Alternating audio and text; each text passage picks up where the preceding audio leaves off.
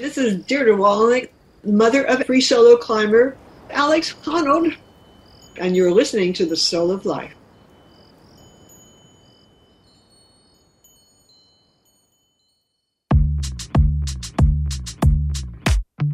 Rivers were catching on fire. Today on The Soul of Life, I speak with Tierra Curry. We're in an extinction crisis, and a lot of people don't realize that. We know that there is a direct link between human well-being and the health of the natural environment. Our health and well-being is tied to the health and well-being of our wildlife populations. When I heard about Tierra Curry's ecological conservation work, it wasn't from reading a scholarly article about forest bathing or how much green space there is per square mile. I heard about Tierra because she had the brass to use her own body as a way to start conversations about protecting natural resources. It's a contest to see who can fully immerse themselves in the most rivers between summer solstice and fall equinox.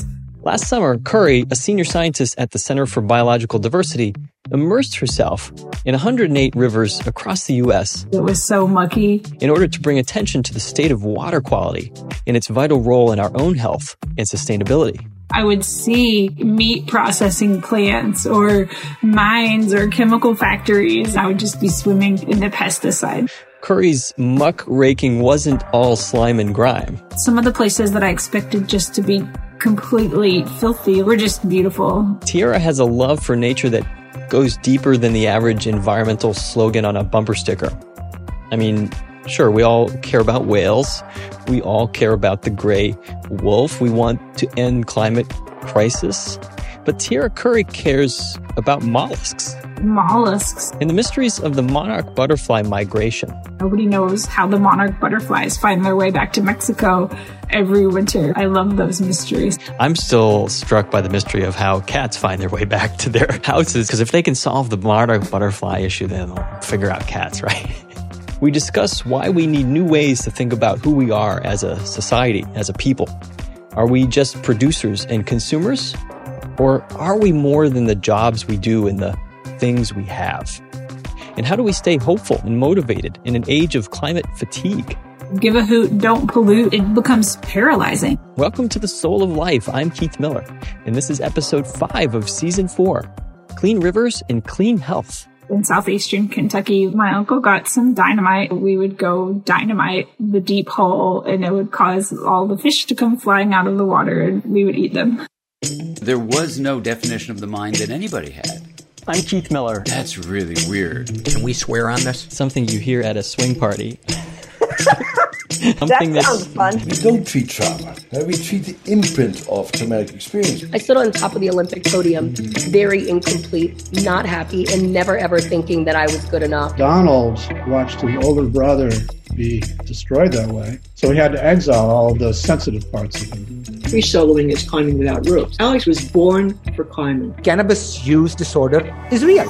There's no question about it. The, the broccoli growers of America are livid every time that they listen to this part of your podcast. What happens before sex? What happens during sex? What happens after sex? Compassion is contagious. We gotta have cake.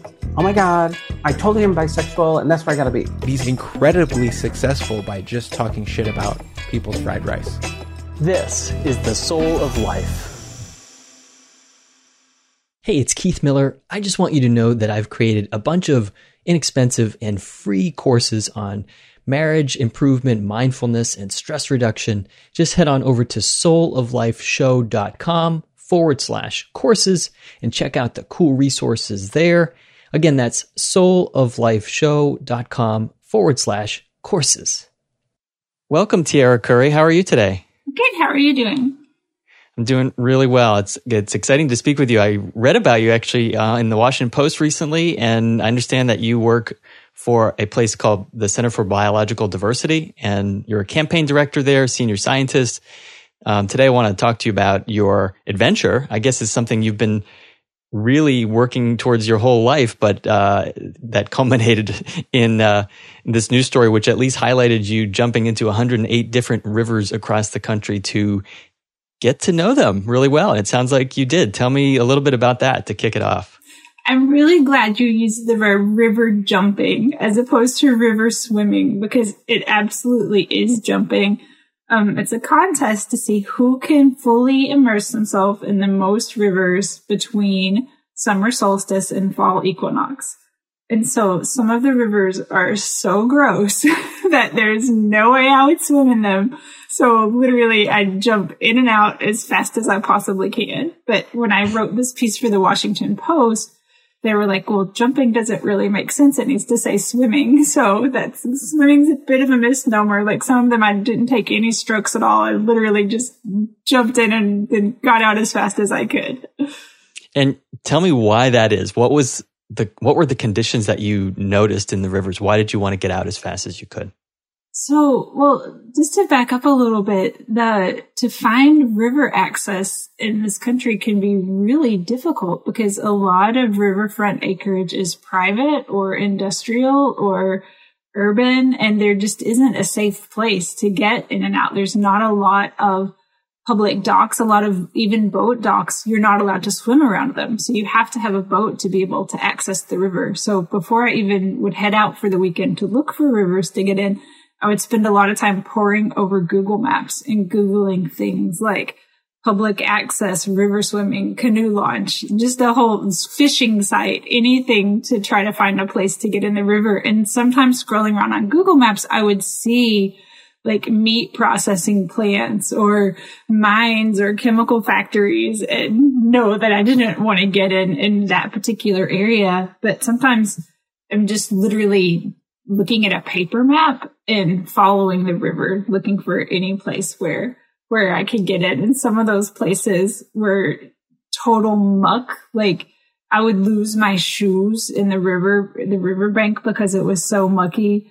Other places were um, so agricultural that the crops would run right up to the edge of the river. And so I would be looking at like a sea of soybean and corn or tobacco, knowing that they were heavily pesticide sprayed, and that if I got in, I would just be swimming in the pesticide. So it's, I definitely don't recommend that anyone enter this contest lightly, because who knows what I was exposed to this summer.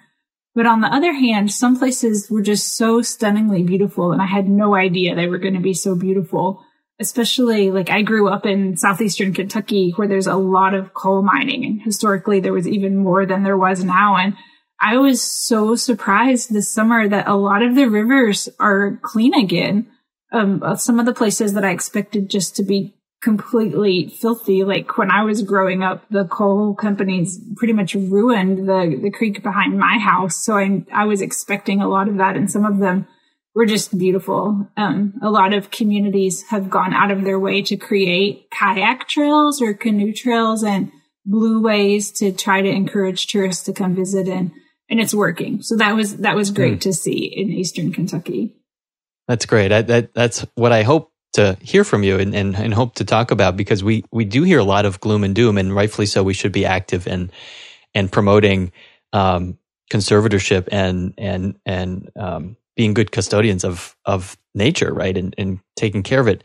At the same time, like in my field of mental health, I'm always you know, like aware of how often, you know, like we need to hear positive messages in order just to feel good about and stay motivated and stay in the game of life, right? So, like, you know, especially when you, if you know you have, if you have kids, or I think about our kids, like how, um, you know, how the messaging, you know, how do you balance, right, mental health and and staying positive with being an activist? That's a question I want to talk about. But let's get back to the muck for a little bit. Like, why would you, why would you do this? Why would you jump in, in rivers and put your body and life in harm's way? Well, for me, I mean, ju- choosing to jump in these rivers, one, comes from a place of privilege. I like, I drove around to rivers. I got in, I got out, I drove away. Some communities don't have that privilege. This is their drinking water. They are completely stuck with this water, and we need to do things to improve it. And the situation is the same for endangered species and imperiled freshwater species that live there. Um, freshwater species are going extinct at a thousand times the background rate because of all of the insults that we're doing to our rivers. And so the endangered fish and crayfish and mussels that live in these rivers don't get to drive home and take a shower. They, their lives, their survival depends on the quality of these rivers. And so I wanted to show that. I wanted to show that there are beautiful, amazing places with all kinds of different species, but there's also a lot of places that are really a disaster, even though we have the Clean Water Act and the Endangered Species Act. And part of it is agriculture, part of it is fossil fuels, and part of it is just an ethic where I just, I can't believe how much trash I saw in rivers this summer. Like I, I was in grade school in the eighties and there was a lot of give a hoot, don't pollute messaging.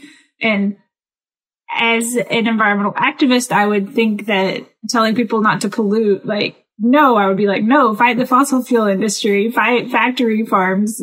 Pollution is a minor insult, but I saw so much plastic and food wrappers and masks and just everything in rivers this summer. So I think we need, we do need to go back to a don't pollute and fight the fossil fuel industry message. Mm, mm. It's personal, isn't it? I'll, I'll get back to that question because our, our county where we live in Montgomery County, Maryland, and some other counties across the country uh, enacted uh, a, a five cent bag tax on plastic bags to reduce So uh, reduce plastic waste. I want to ask you if that if you think that's working. But um, tell me about your position at the Center for Biological Diversity and what you do as a scientist there.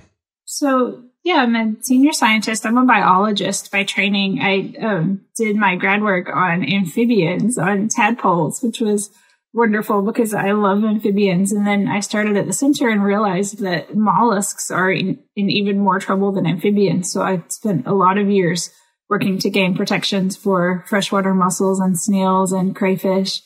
Um, but then we realized that working on species at an individual level, while that's kind of the way the policy system is set up and it's necessary, it isn't as effective as trying to get the message out about extinction. We're in an extinction crisis, and a lot of people don't realize that. So now I'm a full-time extinction campaigner.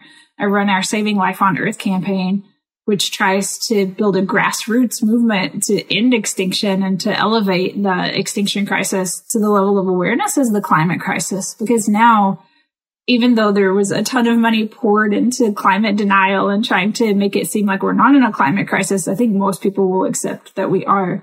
But a lot of people aren't aware that, that we're in an extinction crisis and that we need policy level changes to address it. And so I, I do hope we circle back to your mental health question, because that's something I wrestle with every day and every talk I give. The global situation is hugely depressing and can feel overwhelming. And and so, yeah, I have a lot of thoughts about like how to, how yeah. to stay motivated and chin up. And yeah. Oh, we'll have to uh, just sort of brainstorm a little bit together. I'll share some ideas that I have, but um, mostly I want to hear, yeah, it's, it's interesting to hear that you, you run into that too. And because it is an issue if, if you know, if, if we run out of gas and we're not motivated, then we're losing people, and it's, and it's a negative message that turns people off. Um, so it's some, some sweet spot of sort of, right. And our, our nervous system knows about this sweet spot, because if, if we're too alarmed all the time, or if we're too um, numb, then we, you know, we end up with mental health issues. So healthy minds have a balance of kind of resting and then working and resting and working. And sprinting is usually not in the vocabulary of healthy mind, you know, for long terms. Um, but activists usually are in that mode a lot of times in a political fight. So that's a, it's a real interesting sort of, uh, how do you do that as a, as a career and stay healthy your whole life? Um, so why did you start? Um, like, where did you, when did you know you wanted to be a biologist? And, and tell me a little bit about your background growing up in Kentucky. Yes, so I grew up in southeastern Kentucky, which is this amazing, beautiful place in the Appalachian Mountains. There's so many different kinds of birds and salamanders and turtles and frogs and bats. I just grew up sort of in a nature reserve. It wasn't, but it felt like it because I was surrounded by wildlife. And then the coal mining companies mined the mountain in front of and behind my house. And so I just saw the plants and animals that I had grown accustomed to decline. And the um, we had well water. The, the blasting ruined our water. It turned it orange. So then we were incredibly poor and we didn't have access to water. We had to go to a laundromat because our water was orange. We didn't have money to go to the laundromat. We didn't, I mean, it was... It was devastating, but it also was very motivating. I was like, this isn't fair. So from a really young age, I just had this sense of whoever did this doesn't have the right to do this to me, my family, or the wildlife. And And I wanted to make a difference. So I thought that I would go to law school. And then I decided I didn't want to spend all my time behind a computer working on policy. So I became a biologist and I wanted to fight extinction, which led me back to policy work. So mm. ironically, even though I'm a biologist, I'm here behind a computer like everyone else, like fighting policy battles and, and trying to raise awareness. But the The natural world is kind of my sanity. I love, I'm a naturalist. I love watching the birds and the butterflies and the bugs and taking pictures of them and looking them up to see who in the heck is that and what is their life like. That's like my solace, because law is so made up and complicated and it drives me crazy, but I have to engage in it because of the policy battles. But just like learning everything there is to know about an animal, and necessarily everything we don't know and probably never know. Nobody knows how the monarch butterflies find their way back to Mexico every winter. You know, I love, I love those mysteries. So that, that keeps me motivated. Like a, we call it wild love at the Center for Biological Diversity, just love for the natural world and the plants and animals we share the planet with. I'm still struck by the mystery of how cats find their way back to their to their houses. We had a, a, a we bought a, a home, and the neighbor had her cat. Because um, if they can solve the monarch butterfly issue, then they'll figure out cats, right? Like this cat, um, the neighbor moved about ten miles, uh, five miles, under five miles away, but still pretty far. And the cat ended up wandering back here to the house. It like within within a couple of weeks, the cat was back at the house, and that's I think that's crazy. Um, anyway, yeah, to think about just like the different ways that other animals see the world. Like if you look at an insect's eyes and how fast they see and the colors they see, like we are in one reality based on our perception, and the plants and animals we share the planet with see everything entirely differently, and that's yeah. that's, re- that's really interesting to think about. Tell me about your experience with dynamite.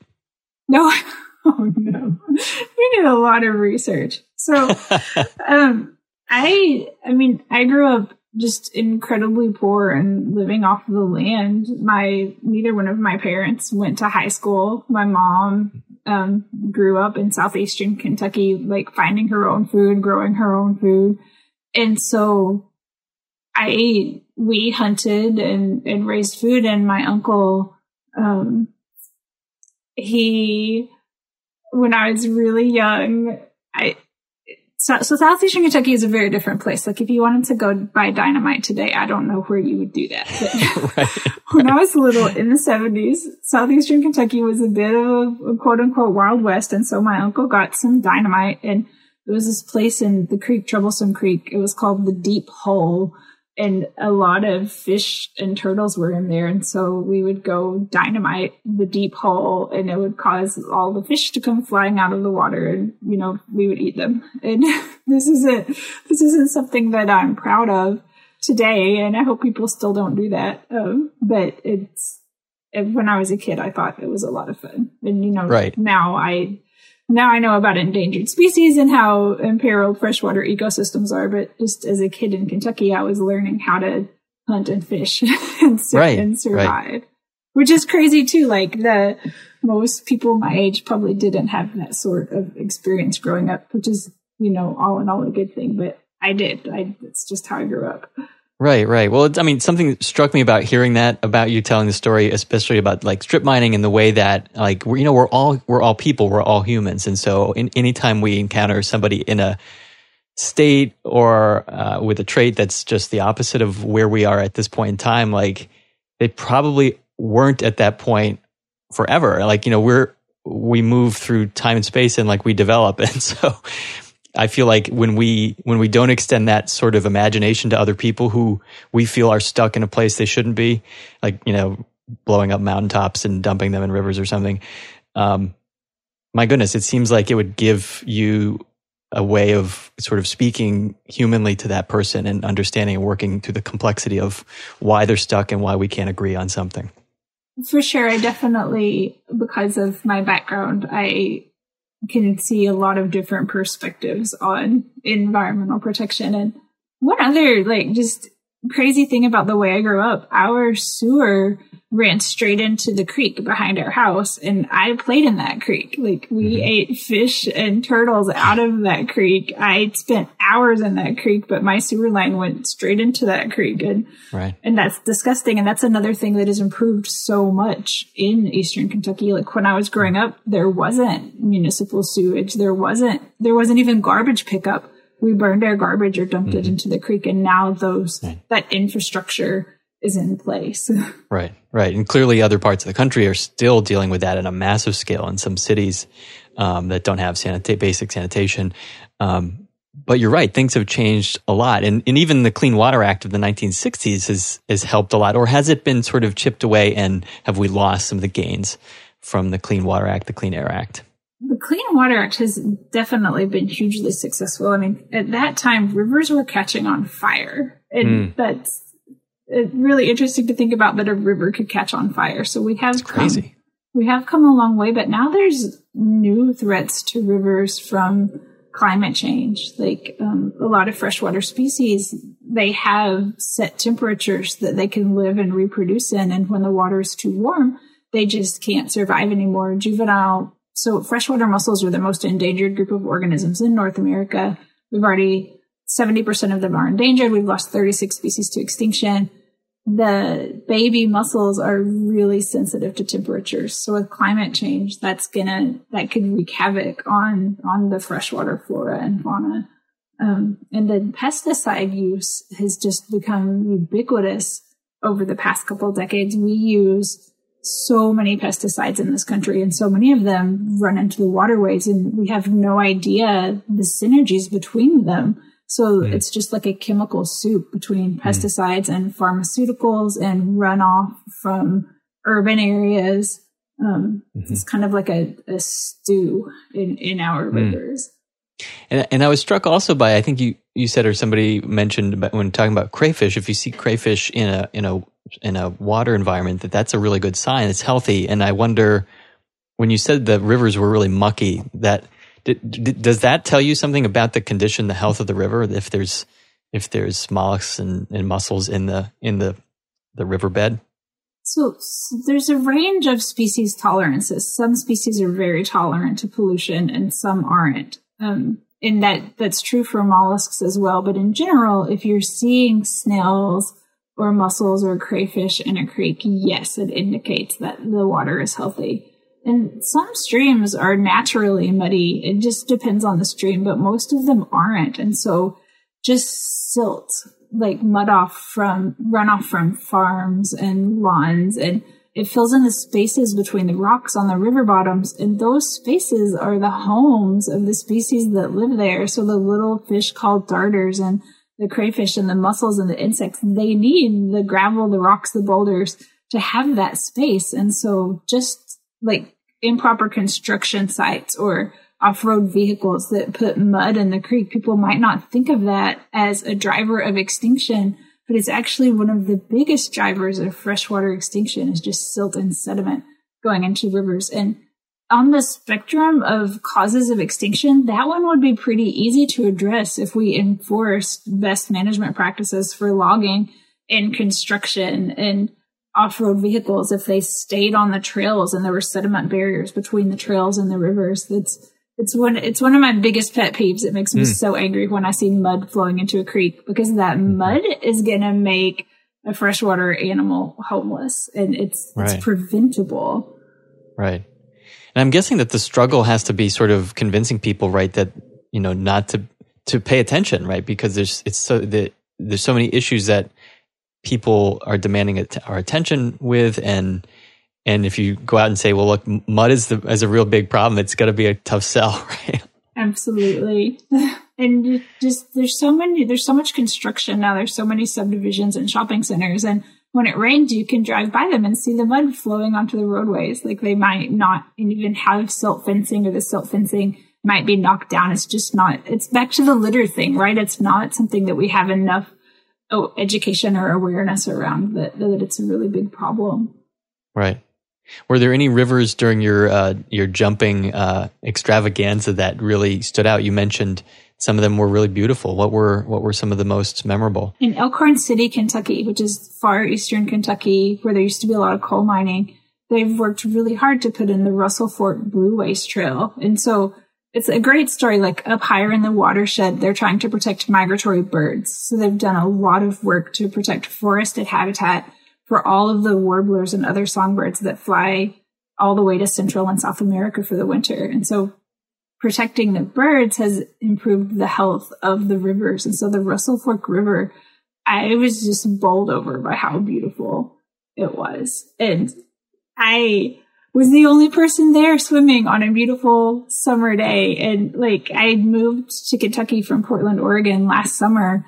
And in Portland, anywhere you try to go swimming, you're going to be swimming with a couple thousand other people. It's going to be hard to find a parking spot. There's just so many people who've moved there, and it's grown so much that all of the places that used to be like quiet swimming holes are packed out now. And to go to Eastern Kentucky and have this beautiful riverside swimming hole to myself and have it be clean and see freshwater animals there was just amazing and surprising to me. That's great. That's great. I had a chance um, about year and a half, almost two years ago now, to swim in the Bright Angel Creek um, at, and hiking through the Grand Canyon on a rim to rim to rim hike with my son. And that was one of the most memorable moments. Of course, it's like the water's about thirty-four, thirty-five degrees in, in March. Um, but it was, we were, we were prepared for that. And uh, that can be, that's just one of the funnest things to do, is to be alone in, in nature and have, have that direct experience, right? Full immersion.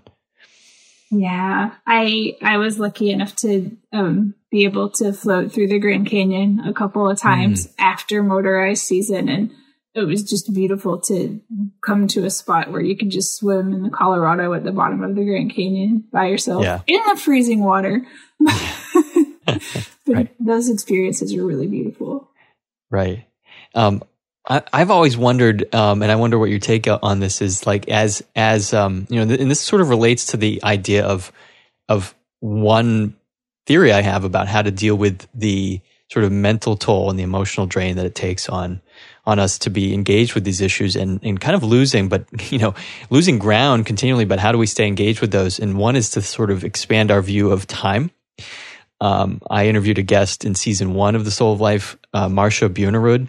She's a geologist and a physicist, and she wrote a book called Timefulness. It was one of the two books I took into the Grand Canyon with my son. Well, actually, I was on a Kindle, so I had probably hundreds of books. But one of the, the two books that I read to my son, who was twelve at the time, uh, when we were hiking under the stars, her book Timefulness, and she talks about the idea of really understanding geolo- ge- geological time um, and putting us in perspective.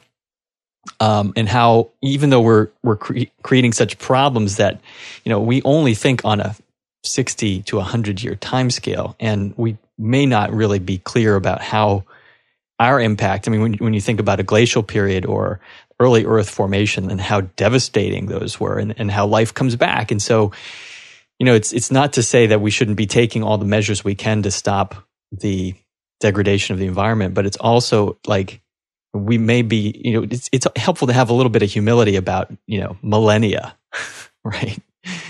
And how species may evolve and um, and change in re- response to our toxicity. I mean, the Earth has been very toxic many, many other times. In fact, it's toxic to, it's always toxic at some level in some place. The, the Grand Canyon, that timefulness is right in your face, right? Like the Vishnu Schist is rock that you can see. That's a billion years old. How does the human mind even grapple that? I mean, right. That's when policy becomes so frustrating. Like in some species decisions for Endangered Species Act protection, the U S Fish and Wildlife Service will look out fifteen or thirty years, and they'll say, oh, there'll be two of this animal left in fifteen years, so it doesn't need to be protected. And mm. as a biologist and just as a human, I'm just like, what are they thinking? Like, you can't look out fifteen years or even thirty years and make a decision about, say, yeah. it's still going to be here. It's fine. Like, education doesn't work like that. Retirement doesn't work like that. It doesn't even make right. common sense. Right. How do you deal with frustration in your colleagues and peers? Um, uh, and and and avoid burnout, right? Mentally and spiritually. How what what kind of resources do you use, or, or kind of practices help you stay, you know, engaged and stay hopeful? Please take the time now to subscribe to The Soul of Life wherever you're listening. Give it a thumbs up or write a positive review. So I, I deal with this on a personal level, but also as a science communicator. Like, my job is to talk to people about extinction, which is a mm-hmm. bummer of a topic. And I started It's like a out, funeral director almost. It's like, sadly. It is. And a couple years ago, I was giving a talk. I, like, it hurts me so much. It hurts my heart when species go extinct. Even if it's a little species that lived in a cave that I'll never get to see, I feel like it had the right to be there, and it was there over deep time, and now it's gone because of changes that we've made. And I feel like their stories don't get told, and I feel like it's my responsibility to share their stories. So I was giving a talk a couple of years ago, and I was putting up pictures of recently endangered, extinct species and telling their stories. And people were walking out of my talks because it was too depressing for them. And I realized that I like I do need to tell their stories, but I have to communicate about extinction in a way that doesn't cause people to walk out or look away, because there's a, there's so much sadness and overwhelm in the world that I have to get people to care and show that this is happening, but also make them feel empowered to make a difference. So yes, species are going extinct, but yes, we can make a difference. So I always try to make my talks hopeful and empowering, so that people feel like they can make a difference and not just dwell in the sadness that comes with extinction. And I, I mean, honestly, I struggled with the sadness personally. I, it becomes paralyzing. And I, I saw, especially when I was younger and was reading Silent Spring and Our Stolen Future, and just, it is overwhelming to, as an undergraduate, to learn about everything that is happening. And, and the world is even worse now in some ways in terms of climate and extinction than it was a decade ago. But I saw Stein, Sandra Steingraber give a talk. She was talking about cancer, and I asked her how she dealt with despair. And she said, despair is a luxury. Like, we, we are in a fight. We have to get out and fight. And it, that I just reflected on that. Like, somebody said, hope is a verb with its sleeves rolled up, and, and action, like action is the antidote to despair. And so when I do feel overwhelmed, I just try to think of something that I can do. And I love gardening. I love plants and bugs. So like, I plant a ton of things, and when I'm super bummed out, I just go outside and look at my plants and look for birds or bugs. I turn to the natural world for solace, and, and to other people who are doing this work. Like, we, the Center for Biological Diversity, we had um, an elegy ceremony for the twenty-three species that were declared extinct last month. We had an evening program. We lit candles for them. We told their stories. We grieved together in community. And that was incredibly helpful and healing to, to work with other people who feel that grief, but who are also right. committed to making a difference. But it's right. it's an yeah. everyday question, how how you deal with yeah. the oh, climate overwhelm, extinction overwhelm, and and not let despair take over. Right, right. Well, you, you mentioned something really key that, that I've known from my experience in trauma work, and, and specifically hearing and working with people who have who are still recovering from the, the Holocaust legacy, legacy of the Jewish Holocaust in their family, um, because it's so overwhelming and so devastating and so horrific, um, that one of the keys is really having a spiritual understanding of being connected to one another, and that, that sense of not being alone in the suffering, meaning that if I turn away from the suffering, Um, I'm not neglecting it. Other people are, are holding it. Museums are ho- holding it, and books are holding it, and our, our culture, our collective uh, minds are holding it. And so it's not my resp- it's not my one nervous system's responsibility to to hold all of the grief that my thinking mind might think I'm capable of holding. My nervous system can't. So that's what we that's what our communities are for, and our institutions, and our families, and that. And the other thing that stands out for me is. Uh, Uh, I interviewed Doctor Neil Shubin. He wrote a book called My, The Inner Fish, uh, Your Inner Fish. And he said, of course, I was asking about um, being in the Arctic and finding fossils and the bittersweet kind of story that's unfolding there for an, ar- for an archaeologist and paleontologist being able to find a lot more fossils because all the ice is melting. Um, and, and so I was asking, you know, does that does that get him down to sort of see what's happening in the way it's being militarized and sort of people are moving, countries are moving into the Arctic spaces? Um, he said, yes, absolutely. And the other thing he said, but as a scientist, this is like a golden era. He said the last ten years, the last five years, every year there is a breakthrough, a, like a century marker breakthrough in science and some tool, some ability to give him curiosity. So he said if he stays curious, um, you know, even about watching things that are, seem to be going down, like just to stay curious and say, I don't really know what's going on. What, you know, like you said, kind of keep looking at the, the next thing. What, what is the story that's unfolding? Keep asking. What's happening? It's as opposed to settling into, okay, I know what's happening. It's the difference between like a religion and a spiritual practice. Like I've got a lot of rules on the one hand, I know everything, and I'm open to what I don't know, and you know that inspires me or something like that. Yeah, I so in Kentucky right now, the monarch butterflies are supposed to be in Mexico. Like they're supposed to arrive today for the Day of the Dead ceremonies, and I still have monarchs in my yard. Wow. And it's going to be wow. twenty-seven degrees in a couple of nights, and they're going to die. Mm. And that makes mm. me very sad. And yeah. I was talking to a colleague about it, and she was like, well, the ones that are pushing the envelope are the ones that are going to help the species adapt in terms of climate change. So right. just try to be glad that they're pushing the envelope. And she reframed that for me. And helped me see, okay, you guys are going to die this week, but you're pushing the resiliency of the species. You're pushing the, the outer edge of change. Yeah.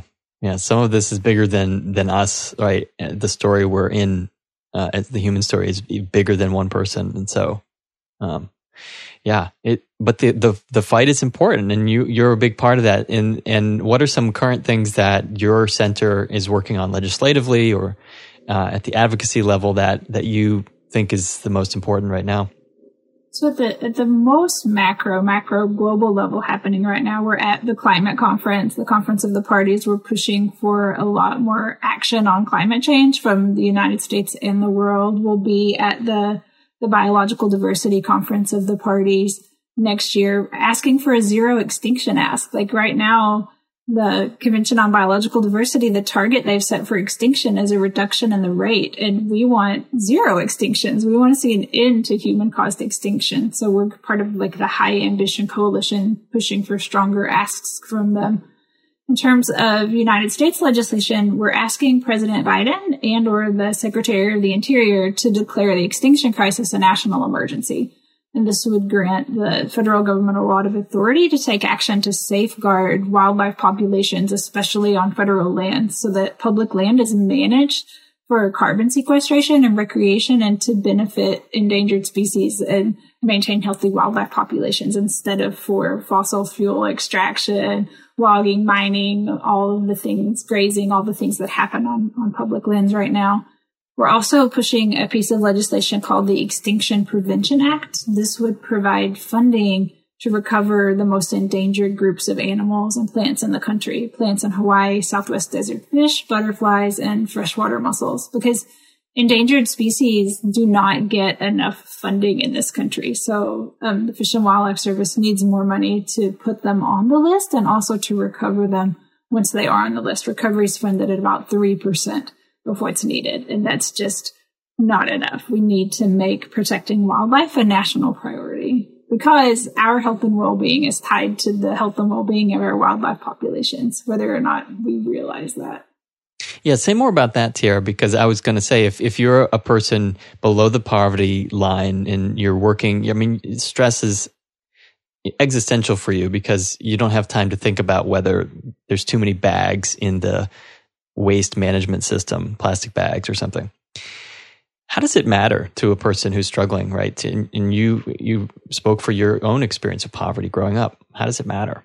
I mean, the systems that perpetuate poverty are the same systems that are killing endangered species. Like all of the causes of injustice are intertwined. And so I really don't like the dichotomy of jobs versus environment, or poor people can't care about endangered species. I think that, I think those are their faults. Um, we need an economy that provides a living for people so that no one is living in poverty. Like, we have to fight climate change, biodiversity loss, and poverty all together. All, all ships rise on, on the tide of justice.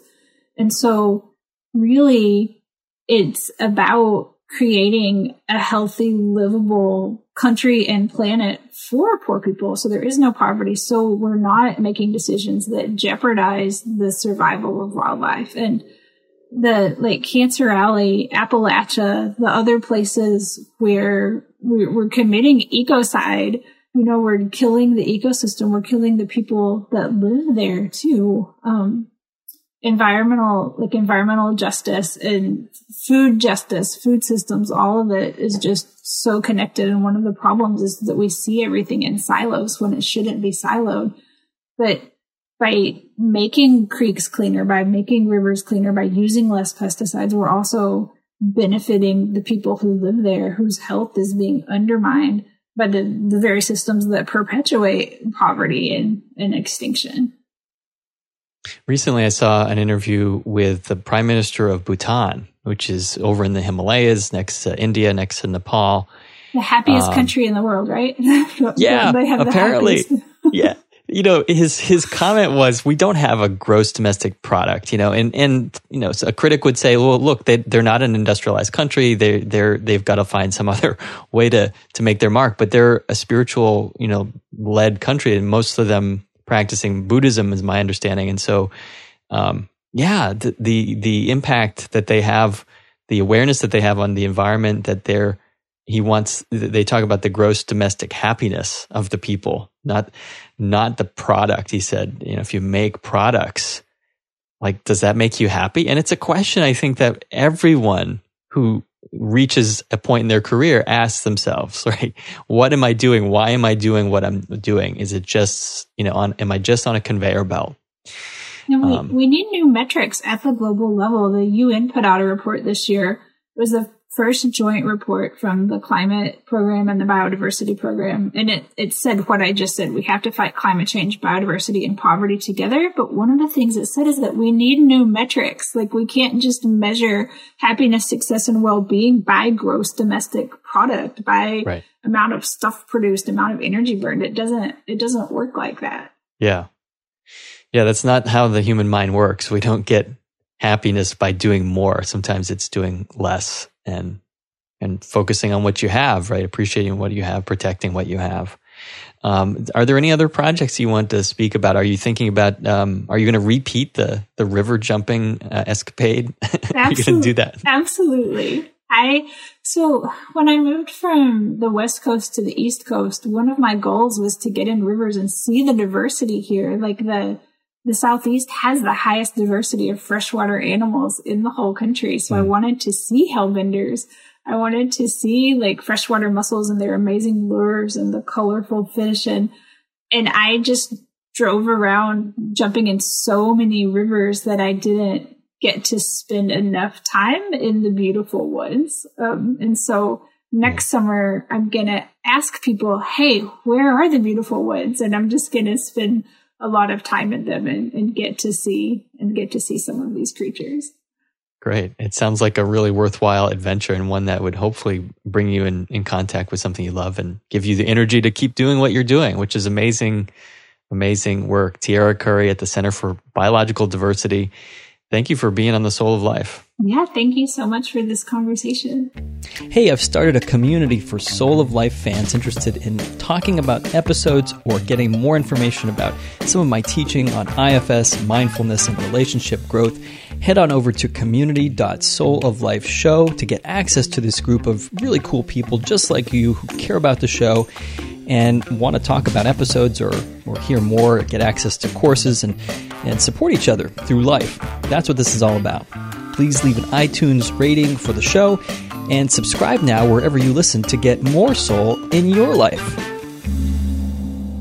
I like it, and it's not harsh to my eardrum. All right, I will go.